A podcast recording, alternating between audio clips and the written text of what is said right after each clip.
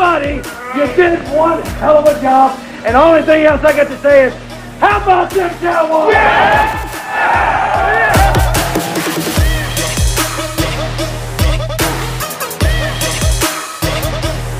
And now it's Talking Boys with the Boys.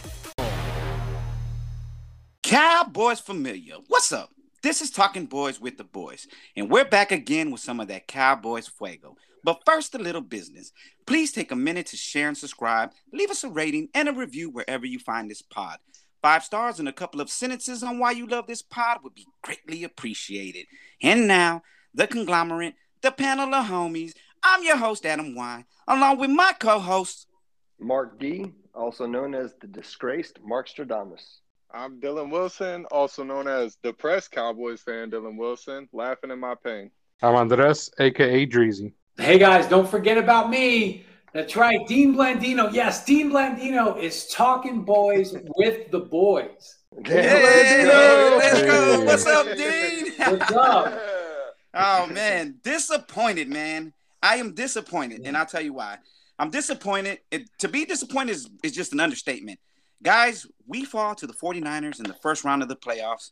We got to be cursed, right? I mean, help me, Jesus. Help me, Jewish God. Help me, Allah. Tom Cruise, Tom Cruise, use your witchcraft on me to get this fire off me. Help me, Jesus!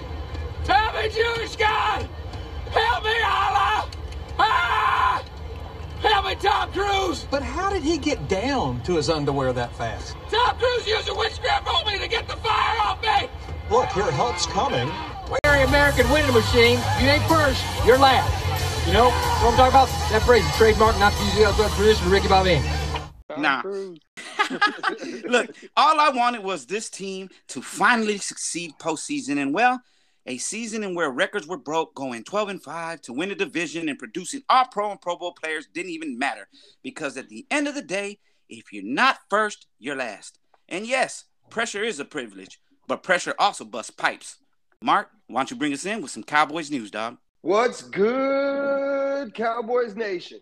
Look good, feel good, feel good, pod good. Let's gut this one out.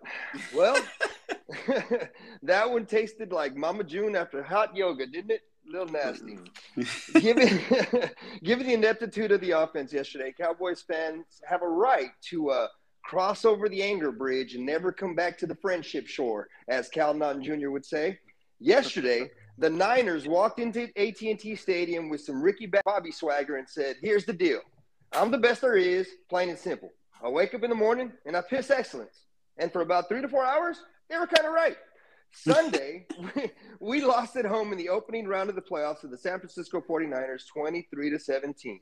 We all woke up licking our wounds this morning, so let's hash this one out. No quicksand, no trap game, just straight disappointment. We don't take the shits here at Talking Boys with the Boys. We just discuss them. So let's discuss this shitty performance our boys put on tape. Er, earlier today, it was confirmed we have the 24th pick in next year's draft. And Stephen Jones states he is very confident Mike McCarthy will be back next year to blame some more refs. I mean, to lead this team. It also looks like DC Dan Quinn is a leading candidate to possibly land the Denver job. And we'll get it updated with a little bit of that info later on. Hey, the last time we had the 24th pick, we uh, picked a certain 88. One of your favorite players there, Dylan. You know? Hey. We actually traded So, up back- 24 to get him. So, yeah. Mm-hmm. So back to you, BB. All right, fellas. Well, let's recap the loss to San Francisco this weekend. Hey, we truly had a chance, fellas, with this team. So, I, what I want to do is get what went wrong against San Francisco. And Dean, since you're here rocking with Talking Boys with the Boys, man, give us your thoughts on the game, brother. Yeah, you know, this was this was a tough game. I think a lot of people, you know, thought that the Cowboys were, you know, that was the upset pick. Cowboys at home, um, 49ers coming in. I want to know what's up with all the 49ers fans at AT&T. That that was Lord. surprising to me. It almost felt like there was no home field advantage for the Cowboys. And look, Cowboys, a lot of the problems they've had all year kind of popped up in this game. Penalties. And obviously, that's my world. The Cowboys were the most penalized team all year, and they had 14 penalties. And look, there are times I'm not going to sit here and say, you know, every call is always justified, but of the 14, I thought 13 of them were pretty clear and obvious. One that was kind of ticky tack. And you can't give up that many penalties that lead to first downs or take you mm-hmm. out of guys and expect to win a game. And the Cowboys were right there at the end. They had an opportunity. And you think if they had committed less foul, they might have they might have been on the winning end. Well, yeah, and Dean, I think what seven of those were pre-snap as well. So it's like yeah. there's no excuse for those, man. You know. Yeah, those are the how ones. Often, got to call those. You know. How mm-hmm. often do you all see defensive holding? And we saw two of those. The the deep. I mean, you think about that's not a call that's made very often, but the one late in the game that was a killer. When you talk right. about third down, giving the 49ers the first down, and it it just seemed like it was unnecessary.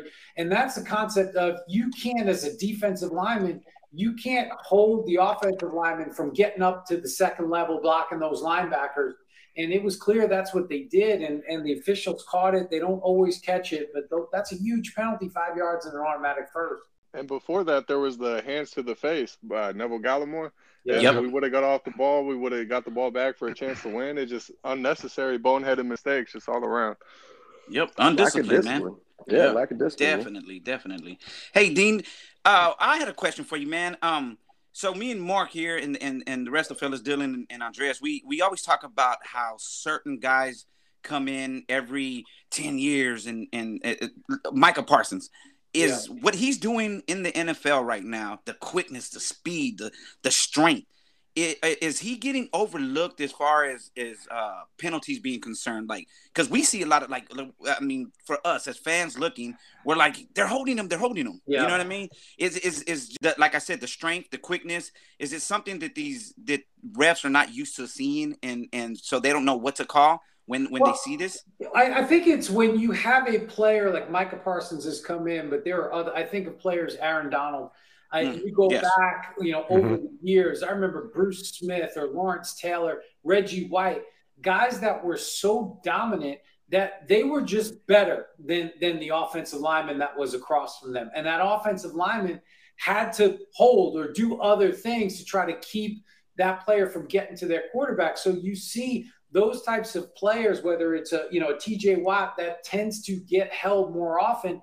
Yeah. Um, but look, that you know the officials don't look at oh well it's Micah Parsons or or it's Watt or whatever. They're just trying to make the right call. But you will see offensive players that are overmatched against an Aaron Donald hold more often. And then you would just hope that the officials would see that and call that when it does happen well, and I think like we've discussed this before, um, Dean. We were talking about it before in previous shows, and I, you know, we brought it up in a sense of the comparison was like Shaq back in the day. In, in yeah, that was right? it. Mm-hmm. Um, mm-hmm. In, in, some in some way, Shaq was really hard to ref because he was just bigger, faster, and stronger than the guy that he was posting up on. So a lot of the times, you know, these guys are putting full leverage into their back with him, and it's a foul against anybody else, but it wasn't a foul against Shaq. That, that's, that's, kind of the comparison we were making. That's a great point. And the guy that I would compare, and I've had conversations with Brian Daboll, who was his tight ends coach in New England, and I've had conversations with him, is Gronk. Gronk mm-hmm. was is bigger and stronger than anyone that's covering him.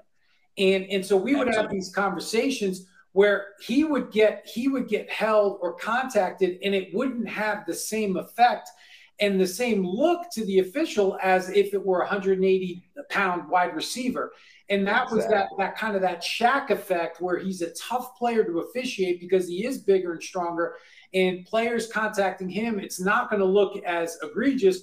But if he makes contact with a with an opponent, it's going to look more, and that's why he he had a lot of years, you know, where he led the league in offensive pass interference. So it's definitely a factor. Yeah, that well, and, hack a Shaq. well, yeah, and I think sometimes like when you can use your hands a little bit like D Law does, you know, and you you do that technique a little bit more. Sometimes you can make the hold yep. a little more obvious rather yep. than if you're just trying to run in there, bull rush, take everybody out, and go, oh, I got help. You know, kind of what Micah was doing with that. You know. Yeah. Absolutely, absolutely. All right, fellas. Well, um, so let's get to this offense, man. I, what we saw, what we saw had uh, transpired yesterday was something we saw all January. Is this concerning to you guys heading forward? Where do, where y'all's feelings towards Kellen Moore at this point? Uh, you know, I think here's the thing: Kellen Moore is. You look at everybody's going to remember right at the end. Everybody's going to have that bad taste in their mouth, and we we're going to, you know, we we can't forget about the Cowboys' offense was, you know, they had a, a pretty good year, and you think about Dak and and, and the numbers that they put up. And Kellen Moore is, is is a guy that is going to be a head coach in this league. And I know, you know, I know Jerry Jones thinks very highly of him, has you know, has paid him very well as an offensive coordinator, wants him to stay on the staff, but you know, I don't know if that's going to be, you know, feasible if you know Mike McCarthy stays and how long will Mike stay and then Kellen. Well, I think we can't we can't just focus on the last game or you know because the offense was was was really good for the most part. You know, yeah, I think you you could point to some things like whether it's situational things or you know is is is a Tony Pollard should Tony Pollard have gotten more carries? Certainly in the oh my god yes. one hundred percent. And and you know is is he now should should he be seeing more of the carry you know the touches uh, compared to Zeke. I think there's questions, but I, I don't think you can look at this year. Look, think about where the Cowboys were at the end of 2020 compared to where they are at the end of 2021. They're they're they're much far ahead, but obviously not where you know Cowboy fans want them to be. We're never happy, Dean. Just let you know. I mean, never I mean, happy, man. Look, we're, Well, we're fighting here's with each other. joke. I heard a with joke. I heard a joke. You'll like this. This I'm a dad. So this is a dad joke, but it's like, what's what's the difference between a crying baby and Cowboy fans? Nothing. The, the- the- the baby eventually stops. That that's Uh, Ah. yeah, yeah, yeah, yeah. yes, sir. But yes, like sir. that- exactly. We never shut up as Cowboys fans, man, with some of that. No, definitely. You know, the I think biggest thing for me though is the discipline. The discipline issues with this Mike McCarthy team. You know, just Yep. all year we saw these penalties, and I start looking at certain things, right? Because then you hear the, the the narrative of the national media. Oh, well, this used to happen in Green Bay, and I was going, wait a minute. So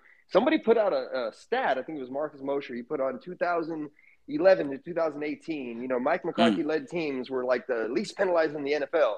But then you go back to when he started in Green Bay from 2006 to 2010, and Yep. they were about first to second in every category of penalties. And that's what I care about right now because he hasn't kind of got enough weight to kind of carry himself as like, well, this is what I'm going to do. And a few shows ago, we had a guy on that was kind of talking about some of this stuff, KT. And I'm sorry, what what what it looked like yesterday is kind of the recipe of what he laid out in that show. You know, it just looks like a lack of discipline and then a lack of ownership at the end. Because Dean, look, I'm not the guy to blame refs at all. I've been an athlete. My wife's a coach. We don't do that. It doesn't even come into your mind. Even in the game, if I see an obvious call or something that I'm playing in, you just keep going. The moment you stop and focus on that is the moment your your lack of focus is there. And I don't know, man. I, I really I look at Mike McCarthy and I look at that lack of discipline. And going forward, that really scares me. It really does. Yeah. But we all knew it was going to be a long night. I mean, Zack Martin allowed four pressures and two hurries on Sunday. That's tied for the most he's allowed since 2016, man. 2016. We were getting bullied in the trenches. I did not like it, fellas. No, not at The all, man. I mean, The offensive line as a whole, I feel like uh, Con- Connor Williams, he got bullied. man. Trash. and, uh,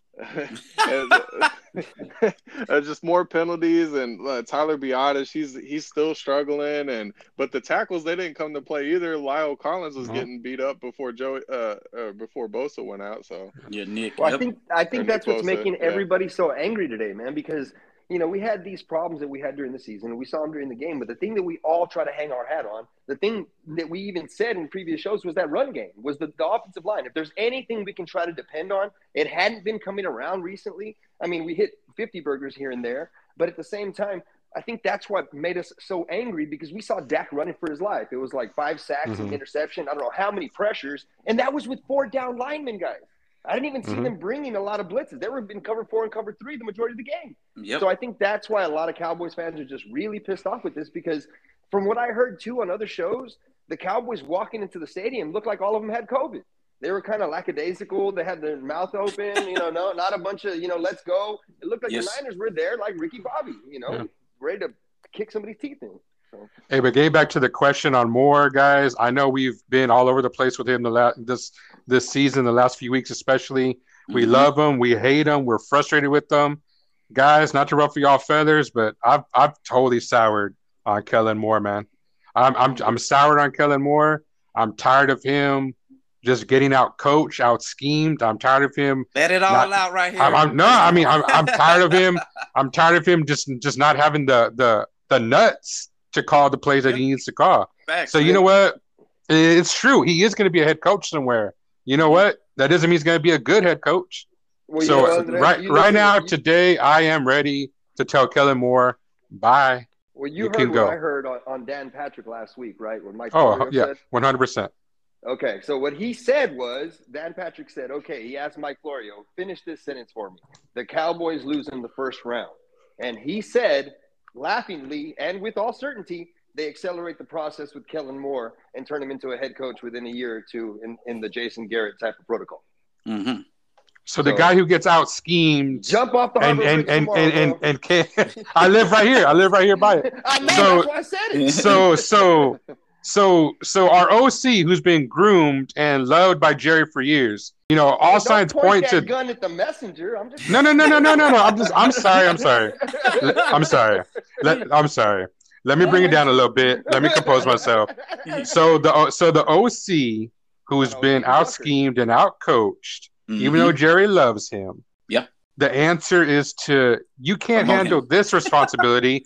so you know what, man? Let's give you a bigger spot. That makes sense. Well, let me tell you something else that makes sense. Zeke has a partially torn PCL, and we're going to Yeah. give him more carries than a healthy Tony Pollard. Pollard. How do you feel 12, 12 that, to four. And I, I, I've always liked Tony Pollard. I think he's a guy. I said, man, if he's on my team, I'm going to try to get him as many touches as possible. And I understand that Zeke is, Exactly. is is Zeke, but that's not Zeke hasn't been 100 percent like you said. And so why aren't why you know why aren't you using Pollard you know more? You look at all you have to do is look at what San Francisco is doing with Deebo, and you go they they got a playmaker and they're getting the ball in his hands and he's making it happen. Mhm. And, uh, and I think that's where you have to be more creative on offense and get the, get the ball in the hands of your playmakers. And I agree. I mean, the, the offensive line just didn't have a great game. Um, 49ers felt like, you know, Bosa goes out, Warner gets hurt, and they were just still rushing forward, getting pressure. And, Yeah, yep. and, and when they had to, and, and then late in the game when it mattered, they did send some pressure, and that, you know, there was no chance at that point. Yeah, You know Dak what's was sad? Dak was Uh, you know what's 20 sad? Yeah. Tony Pollard had more kickoff returns than he did rushing carries, dog.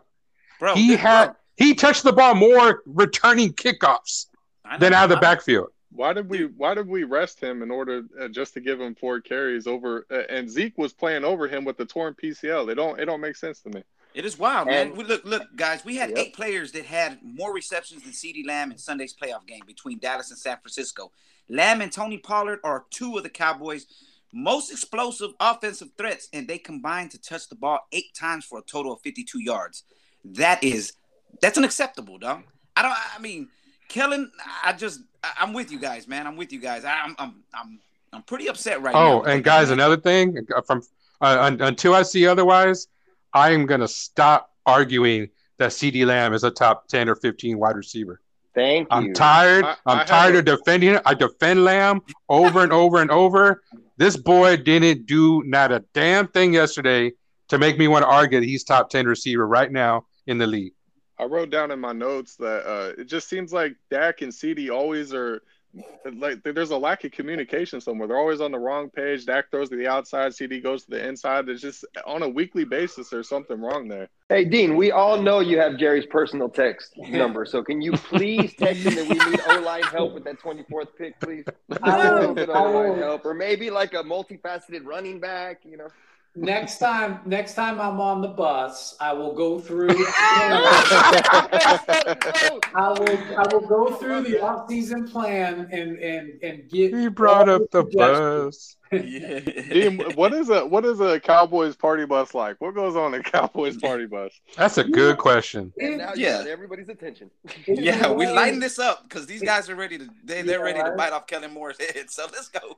It's it's just a way from get to point from point A to point B. There's you know that's comfortable couches. You've got some you know Oh, yeah. refreshments, little Yeah. music. It's just a nice. It's it's a nice way to travel, and uh, you know, and chilled, laid back vibe. I like it. Exactly. Well, exactly. there was a legend back in the day that, that John Madden wouldn't let anybody pinch a loaf off on his bus. Is King Gary kind of the same way? I don't know. No, I, I don't. I've, I've never, you know, the times I've been on there, that's never come up. So I don't. Next time, or gone down. I got you. I got you. I'll have Oh man. Oh, Jesus, Jesus, man. But yeah, man. Well, um, let's let's talk about the play, the play that was it, Dean. Uh, I, I kind of wanted you to break this down, man. I know you you broke it down on Fox uh, last night, but um, the last play uh, and the clock management there, and um, you know, Yeah. Dak Dak runs up the middle, 14 yards. Um, seconds fall off. We need the referee needs to go touch the ball before he spikes it. Can you elaborate on on on what actually uh, transpired? Yeah, I mean that's it, it's you know with 14 seconds on the clock at the snap, right? And and now you've got the clock running at the end of the play. I think there, I think when Dak slid, there was nine seconds on the clock. So everything mm-hmm. the the Cowboys it, it can you can do it, but everything has to be perfect. And and so it's the umpire who's in the offensive backfield, right behind the offensive line, and the umpire starts 15 yards behind the line of scrimmage. The umpire has to read, run, and then start to move forward with the play, trail the play, look for blocks or holds or anything that's happening. And then as soon as the play's over, get to the football, spot it, and get out of the way. And there were just some things. Look, Dak slides, the ball ends up in the center's hand. They put the ball down. The umpire has to at least touch it. You can't, right? Because the players can't spot it. If we just let the players spot the ball, it would it would be chaos. So Yeah. the umpire is trying to get through, right? Dak is in the way, the, the, the offensive line was in the way. Umpire is trying to get through. The, ump- the one thing I would say is that the umpire moved the ball to to the correct spot. I would say in that instance, you know, is a yard that big a deal? Just touch it, get out of the way. I don't know if that would have made a difference, but with nine seconds on the clock when Dak slides, it would have it has everything has to be perfect, and you run that risk when you call that play in that situation. Yeah. Dean on Dan Patrick today, uh, he he's giving total blame to Mike McCarthy, which I don't blame him because Mike is doubling down and saying that they run that play in practice and it always works. It, it, it, it, it, it works and, and that they should have had time to run another play. Dan said, Dan Patrick said, which I totally agree. He's like, if you do really run this play, you should have everyone on the same page. Dak should know. Yeah. Don't give the ball to our center Yeah. give the ball, find the ref, find the official, let him tap the ball or whatever he has to do. If y'all really run this play, everyone should have known their part. Everyone was- should have known. He was pissing on da- on Dan Patrick's leg with that man. The thing about it with that, he he didn't. They don't practice that. He Dak didn't even have the protocol for the play down. Okay, like right off the back, Dak should be finding the line judge. Here you go. Here you go. He should be Mhm. doing that immediately. All right. They didn't even have the protocol for that down, just like they talked about. I think that that's another example. Like when I saw that, that just reiterated to me. Like Mike McCarthy, like, and then he shared. He he kind of passed. He he passed the buck off to some of the ref to the ref right there too with the spotting Yeah. of the ball. Now, what Dean just said right there, but at the same time, I don't need my head coach explaining that or saying that. I want to say. I want you want to hear him say. I want to hear him say. You know what? That was my fault. My bad. Yep. Well, Yeah, that, that's that's kind of the the thing with just the accountability because everybody, right? They want the referees to be held accountable, and it's usually, and I've dealt with this for a long time, and you understand going in that's just part of the deal that the the referees are a a convenient scapegoat in certain situations. And look, sometimes the officials screw it up, right? The officials, you know, blow a play and it happens. But I think this is a situation where, you know, it's just unfortunate. Even some of the things that were said after the game. And I know Dak, it's an emotional thing after the game. But when you talk about throwing stuff at officials and saying I that's Oh, yeah. at all, like, like kind of you know condoning that. And i and i don't know dak i've never met him. I from what i've read and you know seeing things on on hard knocks i feel like he's the type of person that you know as he has time to reflect on that he might i hope he would come out and say hey look it's never okay to throw anything at anybody. Uh, but you know it's just that's part of you know one of the disappointing things about the whole aftermath you know that kind of thing And I Yeah. think you know what, Dean. Given that statement, I think if that if Dak really looked at it later, he'd probably walk that statement back because that let me down, man. It really He 100 percent is. He he, You he know, will You know, and then it says, I mean, what did he say? Credit to them, then, and he kind of, Yeah. you know, reiterated laugh. it. Yeah, credit to Look, them. man, I need more out of my quarterback than that. But you, you know what? That's just an, another example. I'm sorry. My wife is a head coach, and everything falls on the head coach at the end of the day. To me, that's just a microcosm and an example of, of the scapegoating that Mike McCarthy examples and, and Well, kind of feeds into them. You know? Absolutely, dude. But but the thing is, and what fans do, don't don't get either, and I, I'm like, come on, um, you know, with the players talking out the, the side of their mouths, the the Cowboys penalties and yards by week. So this is by week, man. So this is this has been happening since week one. This is nothing that's happened here towards the end of the week where they started, you know, talking sideways. But week one was eight for fifty-five. Number uh, week two, eight for seventy-six. Three, four for four for thirty-seven. Uh, week four, seven for fifty. Week five, eight for 58. Week six, 12 for 115. In week 6 they Mhm. had 12 for 115. In week seven, they had 11 for 96. In week eight, they had five for 38. In week 10, they had eight for 80. In week 11, six for 45. In week 12, 14 for 166. Well, and, and and I'm pretty sure that every other three to four games, you're going to Yes. be able to find a player that was complaining about the refereeing. honestly. Absolutely. You know, I mean, Yeah. LVE started it about three to four games in. You know, I mean, honestly, there was a microcosm of people talking crap about each other all the way from the preseason when LVE's over here going, Micah shouldn't be making that play. Like, whatever, man. Like, all of that Undisciplined stuff, and man. unaccountable, Undisciplined, man. unaccountable. You know, Yes. it just when I when I heard that, I was like, what was that? And then, you know, I, I hate to reiterate it, but like there were two things that KT Turner was right about in this sense of the lack of accountability on the end of what it looks like because it just there's a there's a there's a formula to this. Every Mhm. time you hear Mike talk, there's kind of passing the buck, whether it's to the refs or you know whether it's some other direction or anything like that. And the, the run game. I mean, KT told us that they should be giving Tony more carries, but they're not. Nobody knows why. And we can put, you know, you got two We know why. for Let's that. be clear. We know why. Well, you got well. The thing about that is tinfoil hat on. Put your tinfoil well, hat on. You got two explanations. We like for that, conspiracies right? around here. well, that's the thing. You got two explanations for that, and one explanation, if we're not going to go with the tinfoil hat theory of the, the contract and everything, and I don't even call it tinfoil, it's just something that we all look at. Then it has to fall on Mike McCarthy's head too, right?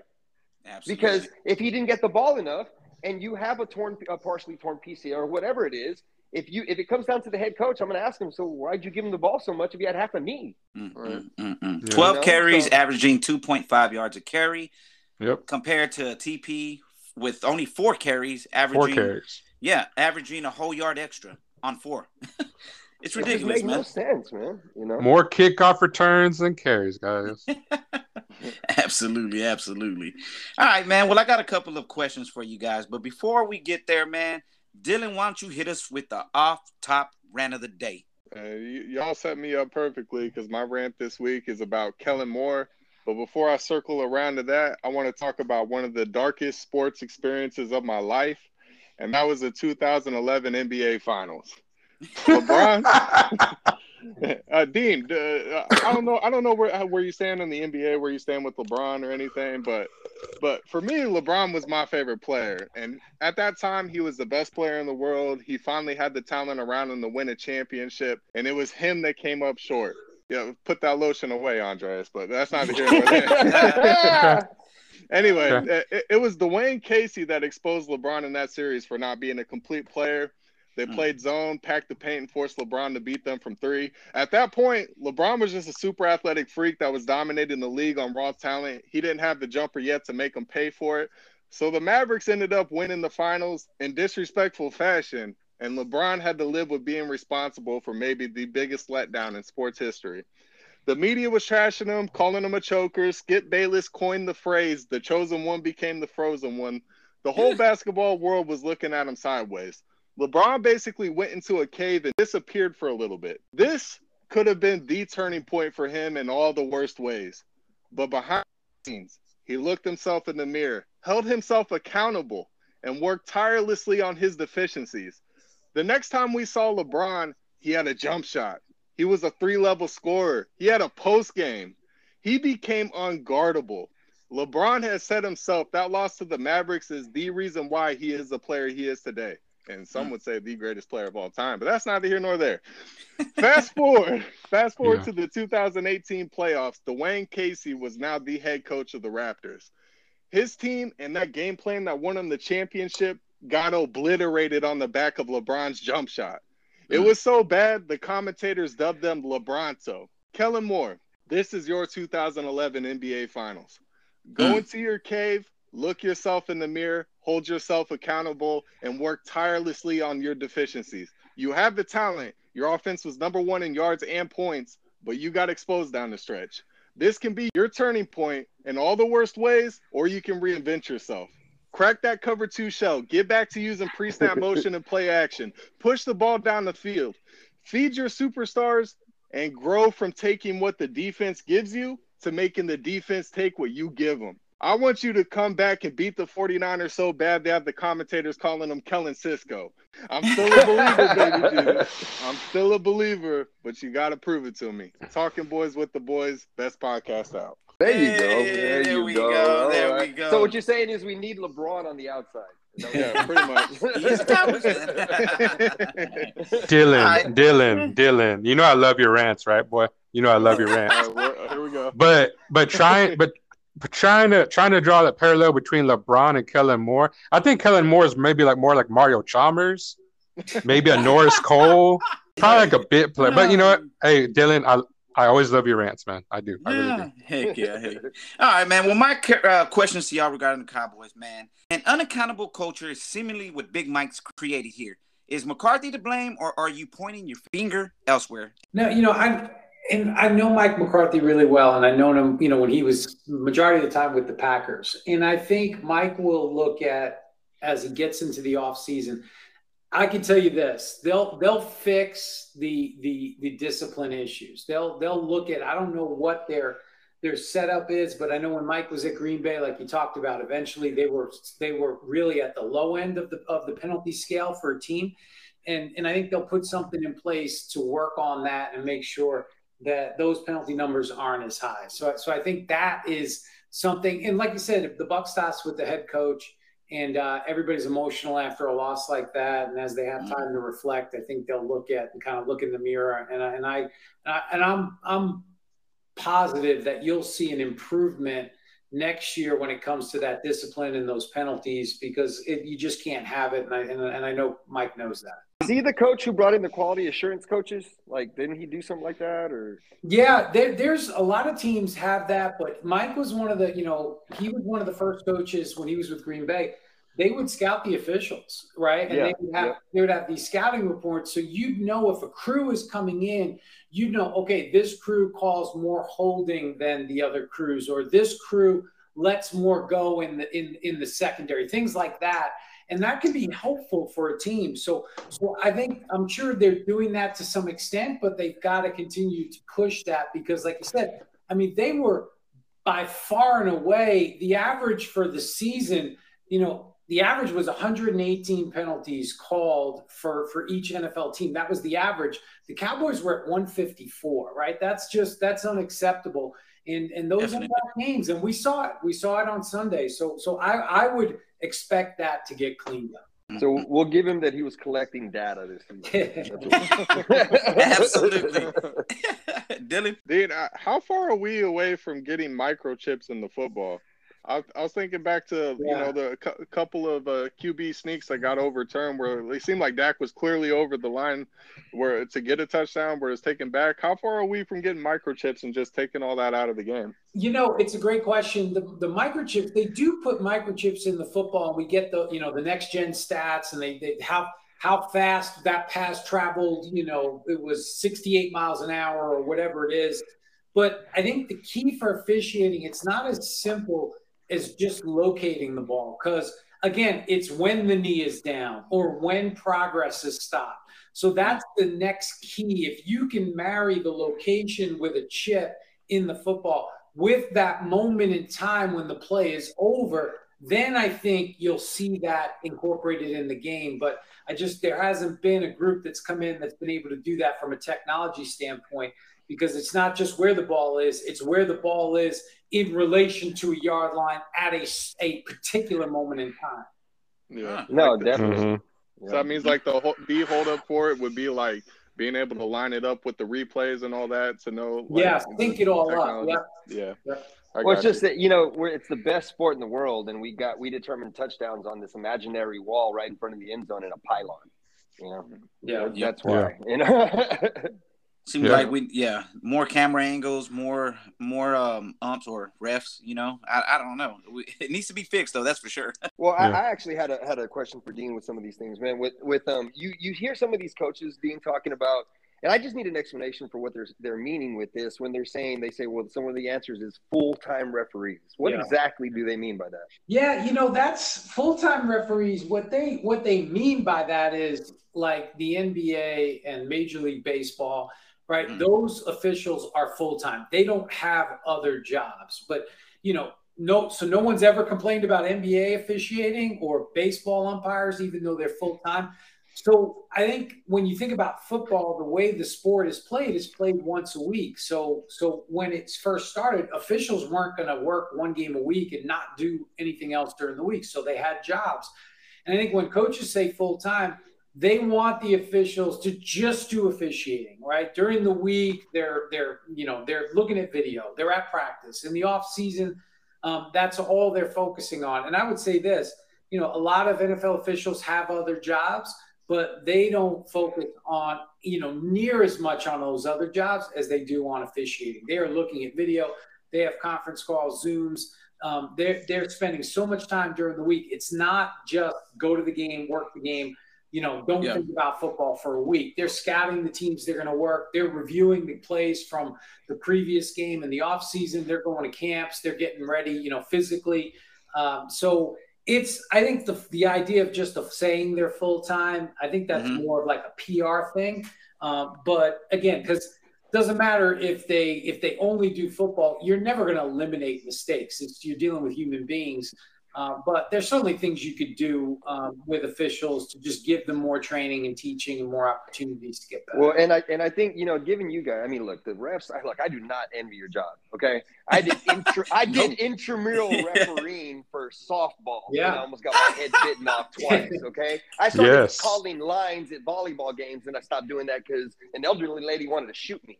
All right, Oh, so my God. hey, I got you. But some of the some of the things that I look at, Dean, is like you know, look with the Cowboys, right? With this penalty situation, it's like I'd like Jerry to come out of his pocket and hire the you know the, the official refereeing staff of the NFL and bring in a practice for every OTA and every preseason. I mean, every scrimmage we have next year. Yep. You know what I mean? Like, that- what would happen happens. with something A like lot that? of clubs do that, and and you know if the Cowboys aren't doing that, they they should be doing that. And I would imagine they've already been doing it, but obviously they just haven't had the results this year that they would have liked. So with that, so that is paid out of pocket by the team. Then, like if they bring um, refs to practice, that's pretty much paid out of pocket by the team. Yeah, yeah. So there's there's there's opportunities for NFL officials, and that you do within the leagues for OTAs and training camp and things like that. But for normal practices, you know, Wednesday, whatever it is during the season, most clubs will go out and get college officials or high school officials in their area, pay them to come and work practice. So is it kind of like an hourly thing then? I guess is the stopgap there because I know me. Look, I'm in home health. I'm a speech pathologist. I work a lot of different stuff, right? I work contract work, and a lot of people want to get you to work for a certain amount of hours and Yep. not give you the benefits. You know what I mean? So is it come something like that? For for the NFL officials, Yes, yeah. So I guess I guess like if let's say they work for let's say they go to Jerry's practice, right? They're going to be there for seven or eight hours, and let's say the, the Jerry doesn't want to fit the bill, but the NFL works in a system to where they start paying the refs. Is there is there like an accumulation of hours to where like okay, well we're not going to put them on full benefits. You know what I mean? Is that the stop? Is that no, well, it's it's full time. Obviously, if they went full time and they gave them a salary, then you then you start talking about benefits and all of those all of those things, health care, all of that. Right now, NFL officials they're they're basically independent contractors. There's a union. Got it. that That's what I wanted to know. Okay. There's a collective bargaining agreement. Mhm. And Mhm. so it's all game fees. There's fees for everything that that's negotiated between the league and the union. And when it, when it, when an official goes to work Cowboys training camp up in you know in Oxnard, they go for three days. There's a fee per day that they're that's negotiated that they get. Got you. Okay, so they're contract workers like me. Got Correct. it. hey Dean, if I can ask you real quick, um, I'm the type of fan that I don't mind a good celebration. I like, you know, a little dance, a little this and that. little But can you explain to the fans?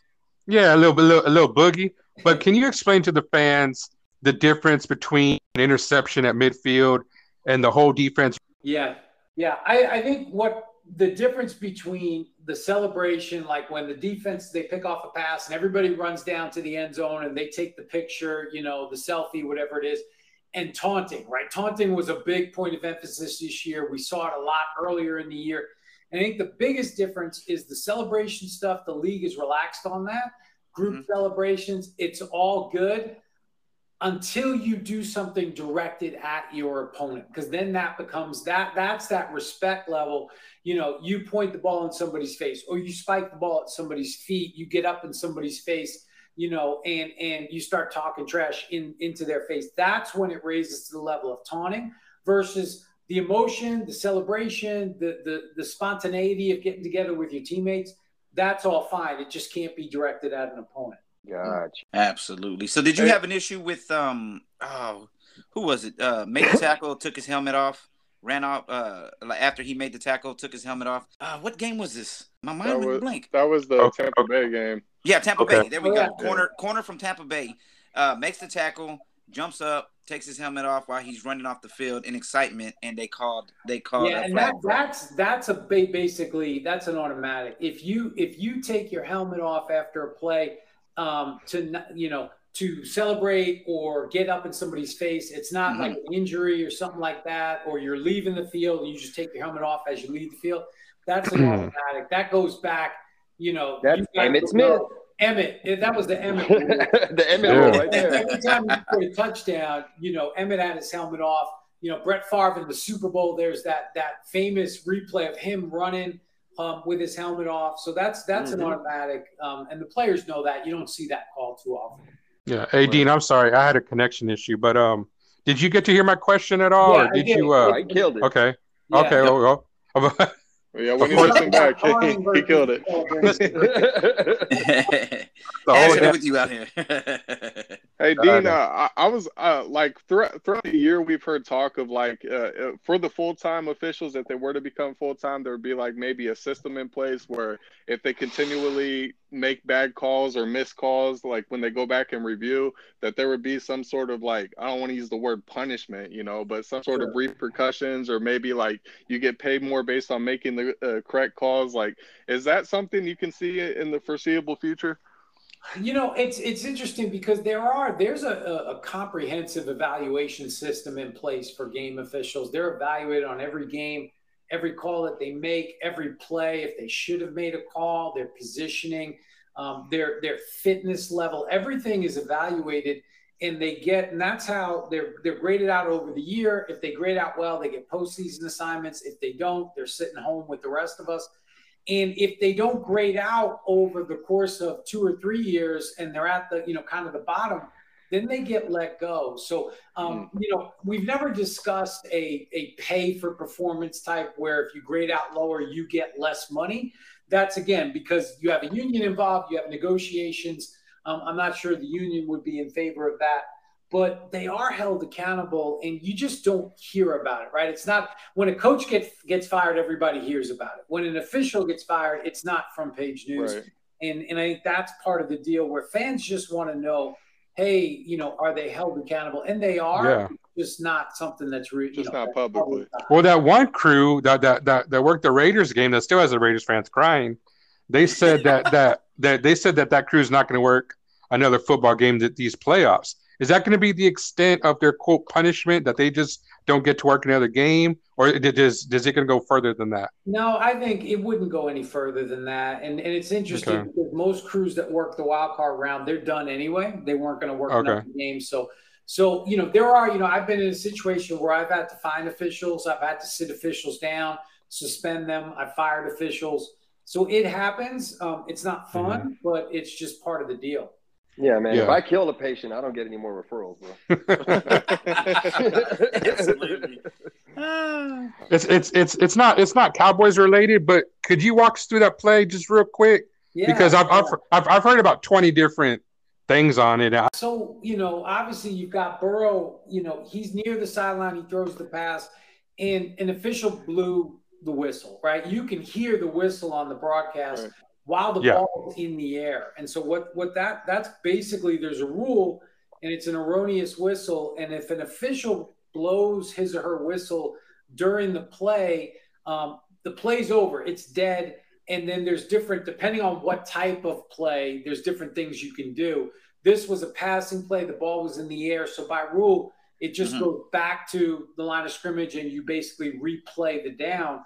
Um, they got together. They ultimately decided, the crew did on the field, that the whistle didn't blow until Boyd had caught the pass, which again, on the broadcast, that's not, you know, that's certainly not what I heard. But, um, you know, it really, to me, it should have been an erroneous whistle. They should have just replayed the down. And uh, because, you know, when you do that, the reason the rule's in place is because if players hear the whistle, they stop. So if the Raiders defenders stop, that's going to give, you know, the Bengals an advantage. And you, you certainly don't want that.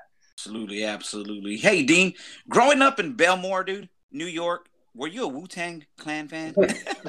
I, yeah, Wu-Tang, I mean, I miss those days. I was like Big Daddy Kane, Wu Tang. Hey.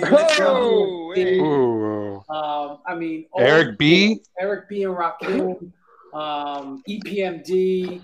hey, there we go. God, you know, yeah, that was that's my like. I try to. I've got you know an 11 year old, a six year old. The 11 year old's getting more into music, and I'm trying to get him on. Like he, I was never the proudest I've been as a father, and I don't know what this says about me as a dad.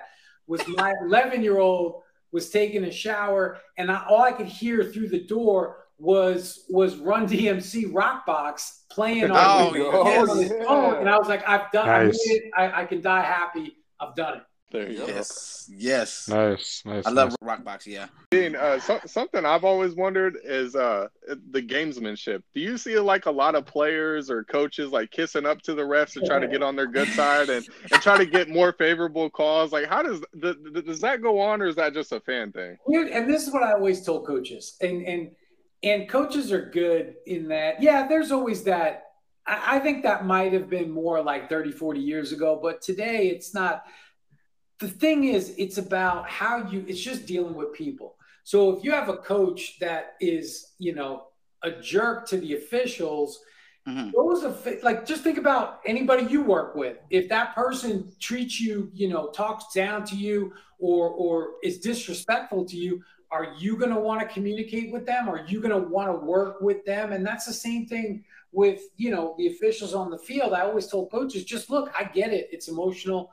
You know, you just have to be respectful in your communication and the officials should be respectful right back. If they don't, we need to know that. But I just think it's it's you don't see the in terms of hey, you know, how's how you know looking up what their kids do or how's Johnny doing in in, in basketball or whatever. But but I do think that there's just a level of respect that as as a person you Yeah. you know you really respect that and you'll deal with that coach more so than somebody that's just going to be disrespectful toward you.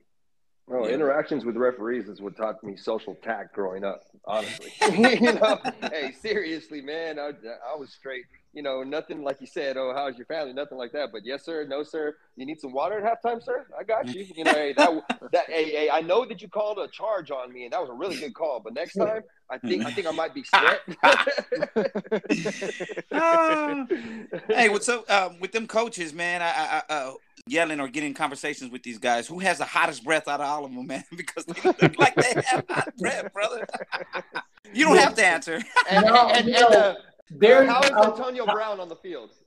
I'll give you my my fav- my favorite two favorite coaches to talk to for for different reasons. Okay. Um, the one is is BA Bruce Arians because Mm. BA is just he'll he'll mf you to death. He will just but then once it's over, it's over, and he's like, "We're good. Let's move on. Let's you know, it's fine." And, and it doesn't. It's not like it's not like you know the continued whining and like that kind of condescending way. And the other guy is is Ron Rivera, who is just one of the best human beings, one of the best people. I remember him calling me after a game, and he was just so upset, and he was letting me have it. And we got off the phone. He called back five minutes later and apologized for using the F word. He apologized for. I was like, Coach, I've heard that word before. Trust me, it's it's it's good. Yeah. And BA BA just looks cool with it though. He's got that. He does. on, Oh, yeah. you know, He just does. looks He very does. Slick with it. I mean, look what you referred to him as, Dean. BA. So that's it right Yes, there. You know He is. He he's hilarious. He's the best. Yeah, he, he looks like he'll motherfuck you to death, man. Oh, I know. Absolutely. oh yeah, Dean, I think did- I've heard it. Dean, do the coaches have to, as they say, uh, pay their dues or earn their stripes before the refs really, I guess you could say, start to take them seriously or actually want to interact with them? Like, you know, as far as like maybe like a first or second year coach is not going to get the same reaction as maybe like a Bill Belichick or, you know, like a Ron Rivera.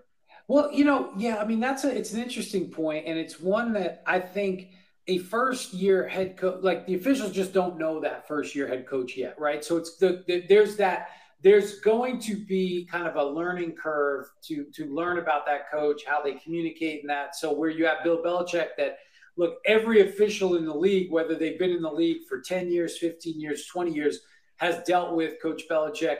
Um, whereas you get a first year head coach, you don't know what he's Mhm. going to be like. So I don't think if it, the, the coaches have to earn the, the, the respect per se. I just think you've got to learn kind of how to deal with, I always did, you know, being overseeing officiating.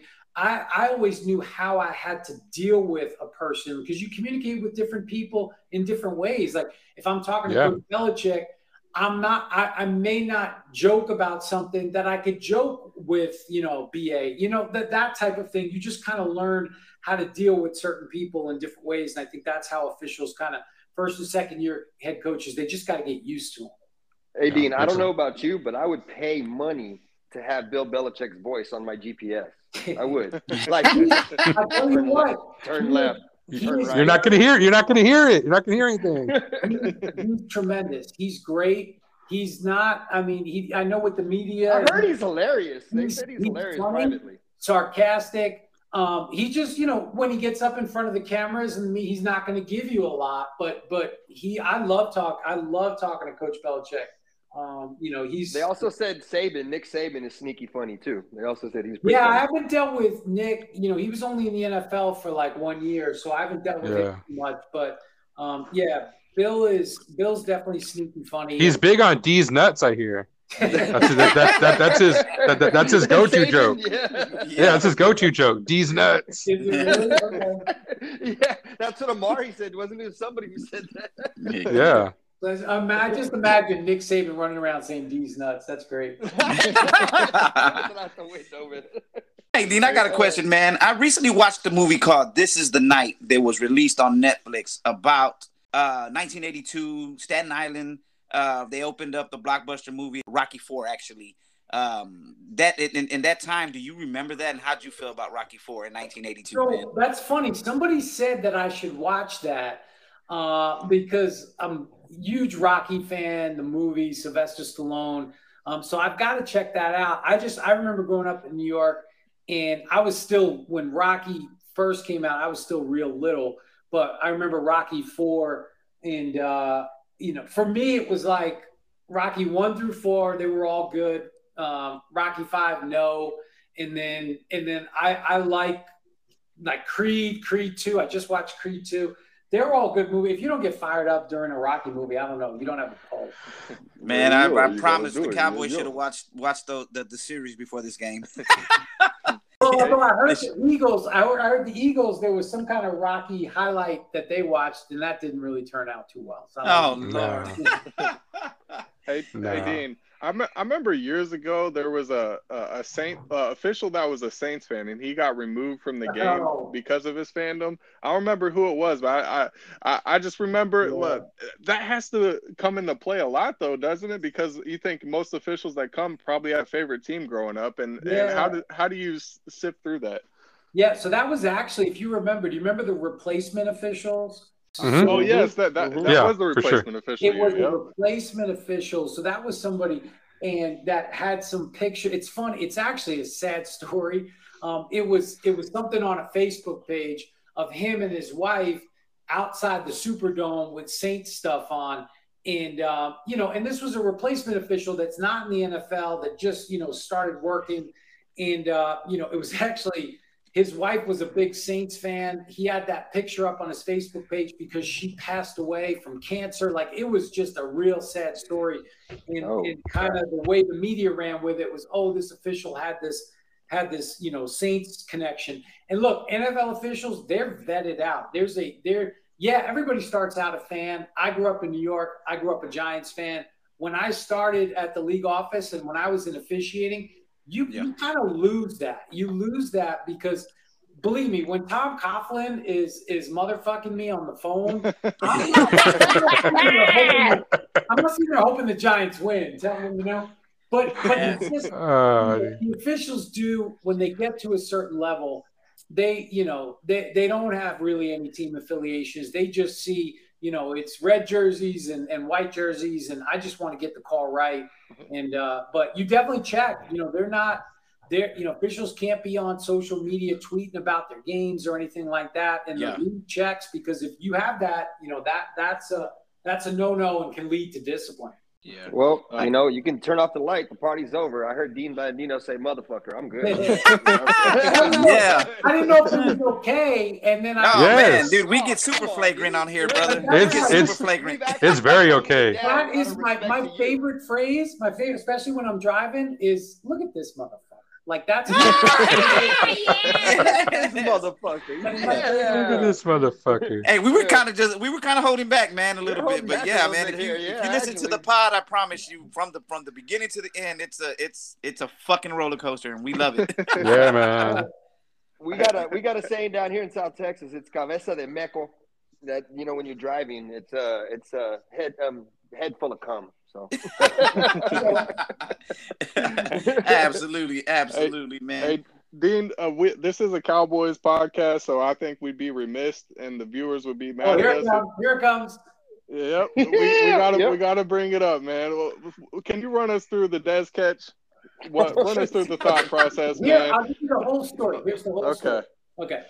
So, you know, I'm in the command center and you know the game's going on, and that was the that was the second, I think it was the second year, right? It was the the 20 no, it was the first year that we were doing replay. It was the 2014 season, but it was 2015, January 2015. Right. Mhm. Um, and so I'm in the command center, and right, great game, fourth and two. You know, why not just hand the ball off and we're good? But no, we're going to throw the ball deep. And so I see the play happen. I see the ball pop up. I don't know if it hit the ground or not, but I see the ball pop up, and then Dez kind of re-grab it. And I'm sitting there and watching. I'm like, McCarthy, McCarthy's going to challenge. He's going to challenge this. And I'm watching and watching, and Mike throws the red challenge flag, flag. And I just, I knew it was going to be controversial. And I actually said to everybody in the room, I was like, just get ready because the shit's going to hit the fan. Either, either way, however this goes, this is going to be controversial. Yes. And, and then, you know, the rule at the time, and this is what I try to tell people the rule at the time was look, if you're going to the ground to make a catch, right, you're not a runner. Like Dez wasn't on his feet running with the football, he was falling to the ground. It didn't matter if he reached the ball, if he, you know, got his knee down, none of that mattered. If he if the ball hit the ground and it came loose, it was incomplete and it hit the ground and came loose. And so, you know, Gene Steratore was the referee. We talked about it. We were both on the same page. We're like, okay, it's incomplete. But but I knew, I knew with everything that was at stake, it was just going to be a controversial call. The catch rule had been controversial in the NFL for a long time. Yep. Mhm. And we just, you know, we made the call, and uh, and it really wasn't based on the rule at the time. It wasn't that hard of a call. But obviously, you know, fourth down. Now the now the Packers get the ball. They run out the clock. They win, and and that was the deal. But what I love, and I love Cowboy fans, and I love their passion because you would think. I know that's a big play, but it was still in the divisional round. And you still, even if you score, you still had to stop Aaron, Aaron Rodgers. Absolutely. And then you have to go to Seattle and beat Seattle. Then you have to go and beat New England in the Super Bowl. But Cowboy fans are like, it was like the last play of the Super Bowl. Like, like I was gonna say no, Dean. Well, wouldn't- obviously we would have done all I'm those things, Dean. Thanks for nothing. everybody- I mean, well, no, everybody is Super Bowl. Oh. Hell so, yeah. so uh, here's my thing: Was there clear and obvious evidence that the ball ever touched the ground enough to overturn the call that was ruled on the field to catch? Yeah, no, and that's a good question. And there was, and there's an angle, and I would love to like. I always say, uh, give me a room full of Cowboy fans and the play, and we'll run through the video. And I, there's always going to be the one guy that you can't convince him, like the, the, the you His name's you can't convince them the world is, is, is a circle and not and not flat. But I can convince I can convince anybody that by the rule at the time it was incomplete. Yeah, the ball did hit the ground. It it popped loose. Um, but hey, the the silver lining is, and and I love Dez. It's just that call. I mean, he's doing commercials now. He's doing Uber Eats commercials. I think it ended up being a good thing. Mahi Mahi with spicy ketchup. Did, did y'all did y'all ever have a conversation about that play? No, you know, it's funny. I never, I just, I, I used to go, you know, and visit the coaching staffs at, in the off season when I was in charge of officiating. And I went to the Cowboys that year and Dez had just left and I'd never, we never crossed paths. And we've had, we've had a couple of little like exchanges on Twitter, like jokey joke things, but I've never actually talked to him in person. He obviously, Jason Garrett still, still to this day does not let me forget it. Like he'll text me every once in a while, um, but I've never actually JGC. He's got a lot of time to text these days. to talk to Dez. Yeah. hey man, uh, crazy strange playoff situations for the Cowboys since 2003, the 2006 fumble or bobble at the at Seattle, um, field goal bobble, Yeah. the 2014 Dez Bryant catch no catch, thank you Dean, uh, the 2016 Aaron Rodgers third and 20 completion, and now the 2021 clock runs out versus San Francisco. Man, strange times, man. I'm telling you, we're cursed, man. Dean, what what was up with the the remember after the fake punt uh, this past game against the Yeah. 49ers? Uh, why why was the official like in the way where Yeah. they couldn't snap the ball and it was the delay of game? So, so the mechanic there, if when a team substitutes like that uh, in a punt situation, the defense has to have an opportunity to match up. So, so Mhm. what the, what the Cowboys did, right? They made the first down, then they kept the punt team out, and I think they were either trying to confuse the Niners or get them to call a timeout. Yeah. Which was stupid on their part. Yeah, and, and so Yeah. then they ran the offense back out real quick. And so when that happens, the umpire is going to stand over the ball, and it's actually the referee that is going to decide when, how long the defense has to match up. And, you know, you look at it, and um, the umpire is still there, the referee's holding them. And then by the time the referee back, umpire backed out, the play clock ran out. So it was actually, if you think about it, if you go back and watch it, when the play ended, it was actually way more than 40 seconds. The, the, the play clock got reset incorrectly. So the Cowboys had way more than 40 seconds to run that play, and uh, and they ended up getting getting the delay. Well, I was Hey, trying Dean, to figure should out they- what we were trying to do on that play. to Yeah. Dean, should they with that rule should uh should they look more into it as far as like when the ref is there in like in the in the midst of everything holding the ball and everybody's trying to get reset? Shouldn't should the clock stop at that point? Because it seems like a lot of times the ref is there and the clock is just going going going and we're trying to get set and and uh, uh, things of that nature. And and and by the time he he moves out the way five seconds three to five seconds has run off the clock Will they Yeah. ever be? Will they ever change that where they'll stop the clock? Yeah, I don't think so. The clock will either stop or run based on whatever the previous play was, right? So if it was an mm-hmm. incomplete pass, the clock will stay stopped. If it was like a play like that where it was a catch, the clock will run. So I don't think they'll they'll look at the clock. I, I think most teams, you know, the team they get it, they understand. The Cowboys obviously felt they they saw something where they could try to gain an advantage, but um, you know, it just didn't it didn't work out, and you know, the way they had planned. What you're saying is it, so by doing that, like stopping the clock right there, you're kind of interrupting the next play based on the last play, is what you're saying, kind of. Yeah, yeah. Yeah, okay, I got you. It has to flow. It's like kind of like in basketball, somebody hands you the ball instead of taking it out, and you move. Oh, turnover. You know, so. yeah, absolutely. I just All thought right. it was stupid from the start, man. Yep, I agree. I agree. All right, fellas. Well, um, let's let's switch back over to the boys, man. And I have a question for everybody. Where do we go from here as an organization? And has the window closed on this Dak-led team? No, I don't think the window is closed. I, I think you, you guys would know better than me in terms of, you're you're more in tune with what the Cowboys are doing. But obviously, there's some decisions when you talk about right.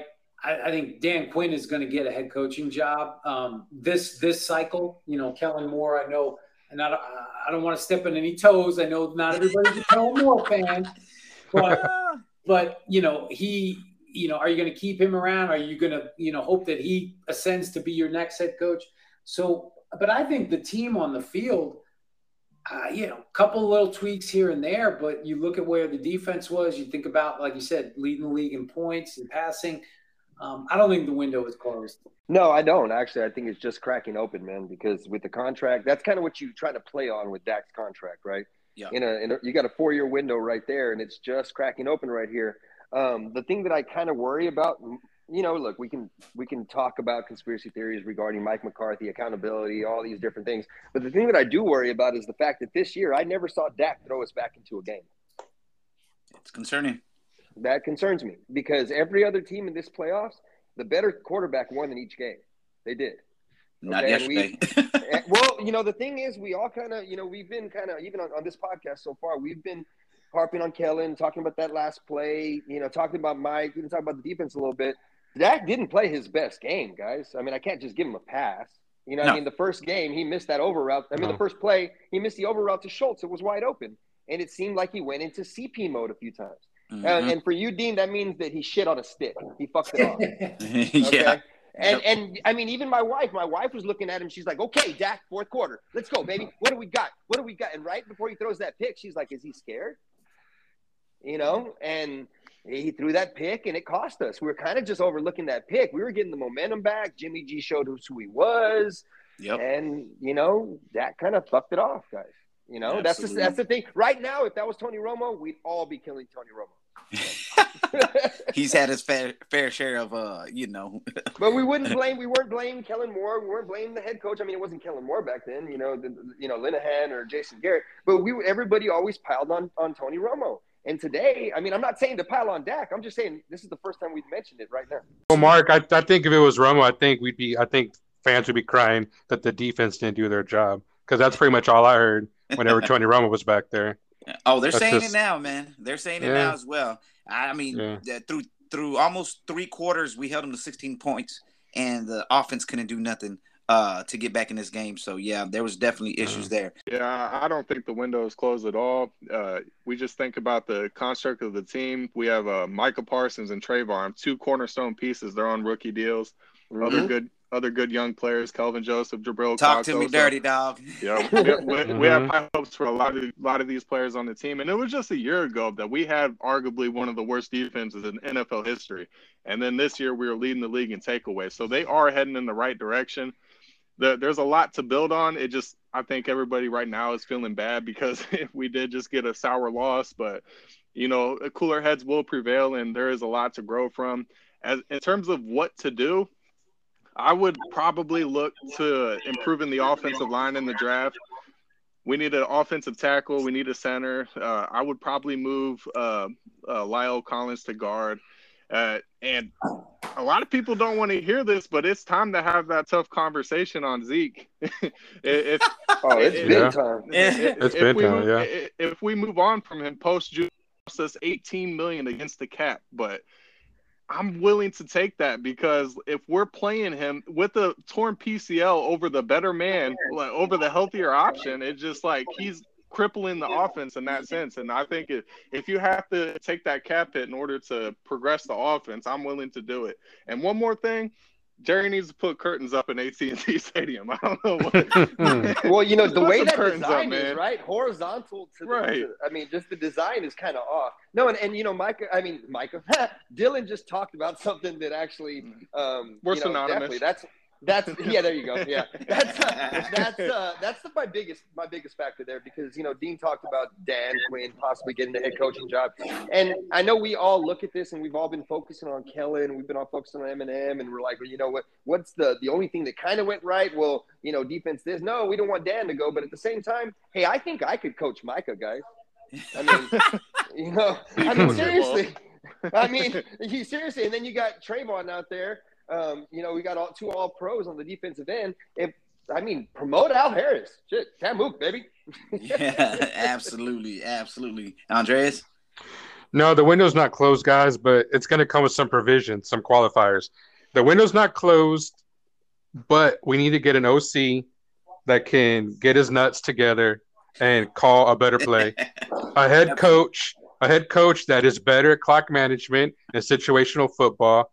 We need to play the more explosive running back. We need to, you know, as as, as Dylan said, draft some offensive uh, linemen. So no, the the the window is very much open, but it's going to come with a lot of a lot of tweaks, guys. A I lot want of Sean tweaks. Payton. I want Sean Payton. I We want are, Sean Payton. we are, we we are, we are, we've all wanted him for years. That's just not going to happen, man. This is not.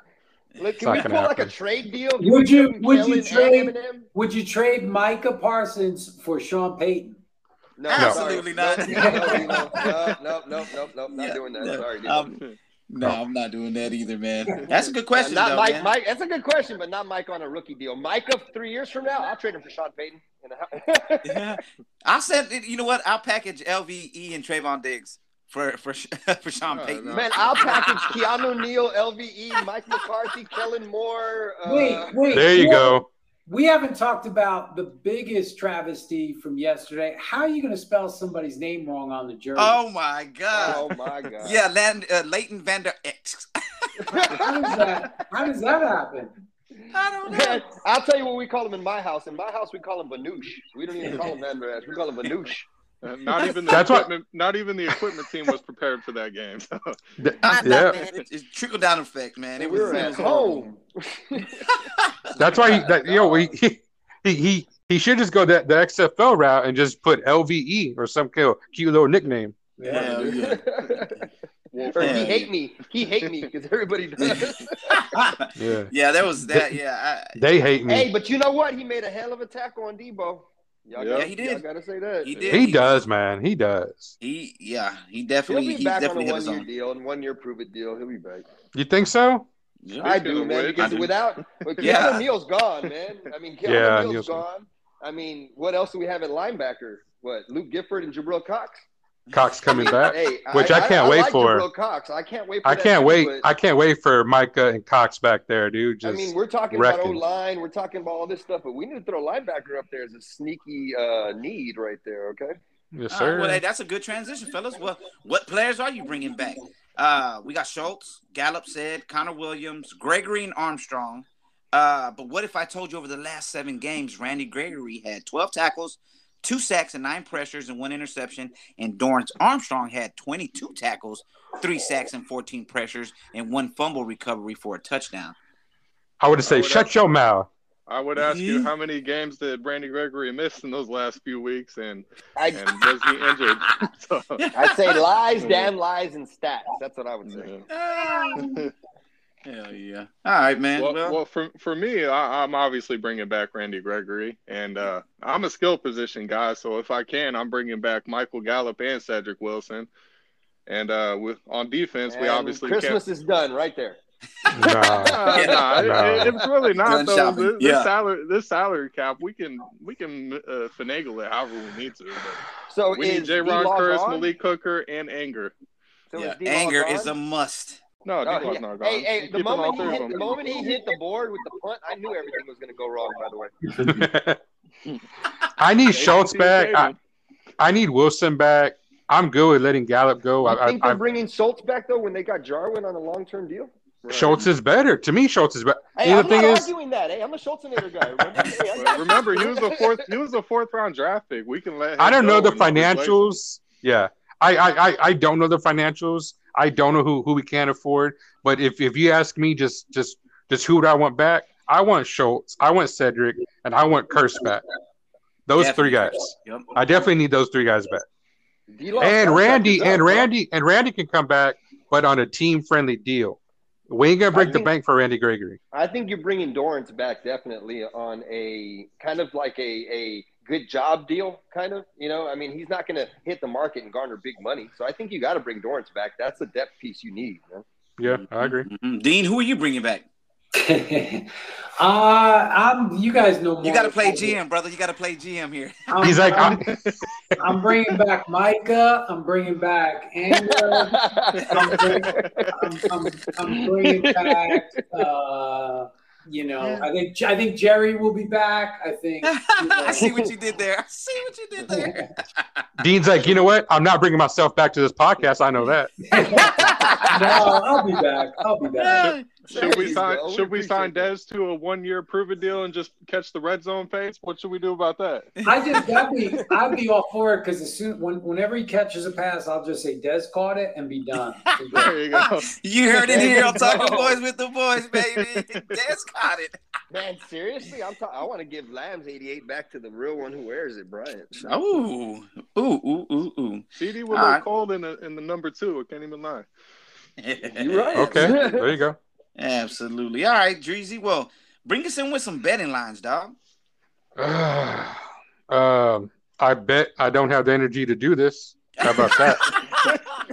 nah, uh, I don't know, guys. Uh, oh yeah, you had said uh, the the odds of McCarthy coming back, right? Yep, that's right. Um, you know what, guys? As as much as we want to maybe dog him and say this and that, and he does deserve some of it. We all know Jerry Jones. We all been watching this team for thirty plus years. You know, Dylan, you know, a little less, but uh, Twenty-eight. you know, thanks 'cause- very much. no, but you know, uh, guys, we we honestly know Jerry. Jerry doesn't act quick. He doesn't. He doesn't do that. Jerry is loyal to a fault. He is. He's he's so goddamn loyal. You know McCarthy's coming back, and as as as much as it gets, as much as it's gonna piss me off, Kellen Moore's coming back, and he's gonna be doing the same stupid See, job Andres, that is that Same loyalty shit. or dementia? Which one is it, bro? it's. Sorry, Dean. Sorry, Dean.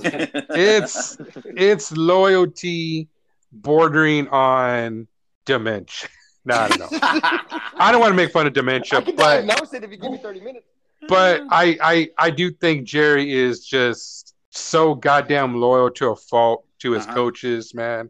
So it's gonna be the same staff. I mean, you know, I think. Absolutely, absolutely. All right. Well, before we get out of here, man, y'all know we got to get who are we picking in the divisional rounds, and let's go ahead and just say the Super Bowl and who wins it all because after this episode, I don't know if I mean we, we're going straight to draft. So everybody out there listening uh, to talk that, that rocks with us on Talking Boys with the Boys, uh, yeah, we're doing Talking Boys with the Boys draft show. So. Uh, this is the probably going to be the first and last time you hear about the divisional rounds, the uh, and the Super Bowl and the the NFC and AFC championship. But uh, yeah, y'all give me y'all's uh y'all's thoughts on who y'all think takes it right here. And Dean, since you're our guest, man, uh, let us know who you're taking. Uh, for the divisional round. Um, yeah, just overall, let's let's just cut cut straight to it. Who do you who do you see in the Super Bowl? Well, I think that from from the NFC, the one team that's really distinguished themselves and stood out is the Packers. I think the road goes through Lambeau. Um, so I, I like Green Bay. I think look, 49ers proved they could go out and win on the win, win on the road. I don't think that's going to be a cakewalk, but I like the fact the Packers had the bye. You get the rest rest up, and uh, and so you know I like the Packers. In in the AFC, I think it's a little bit it's a little bit closer. I think whoever wins that Bills Chiefs game is gonna is gonna be representing the AFC, and that's a Yeah. tough one for me. Yeah, I'm with you 100%. I will take definitely take. I think the Packers there. I think I think their defense is playing well enough. Um, I think uh, I hate to say it, but A Rod is playing out of his damn mind.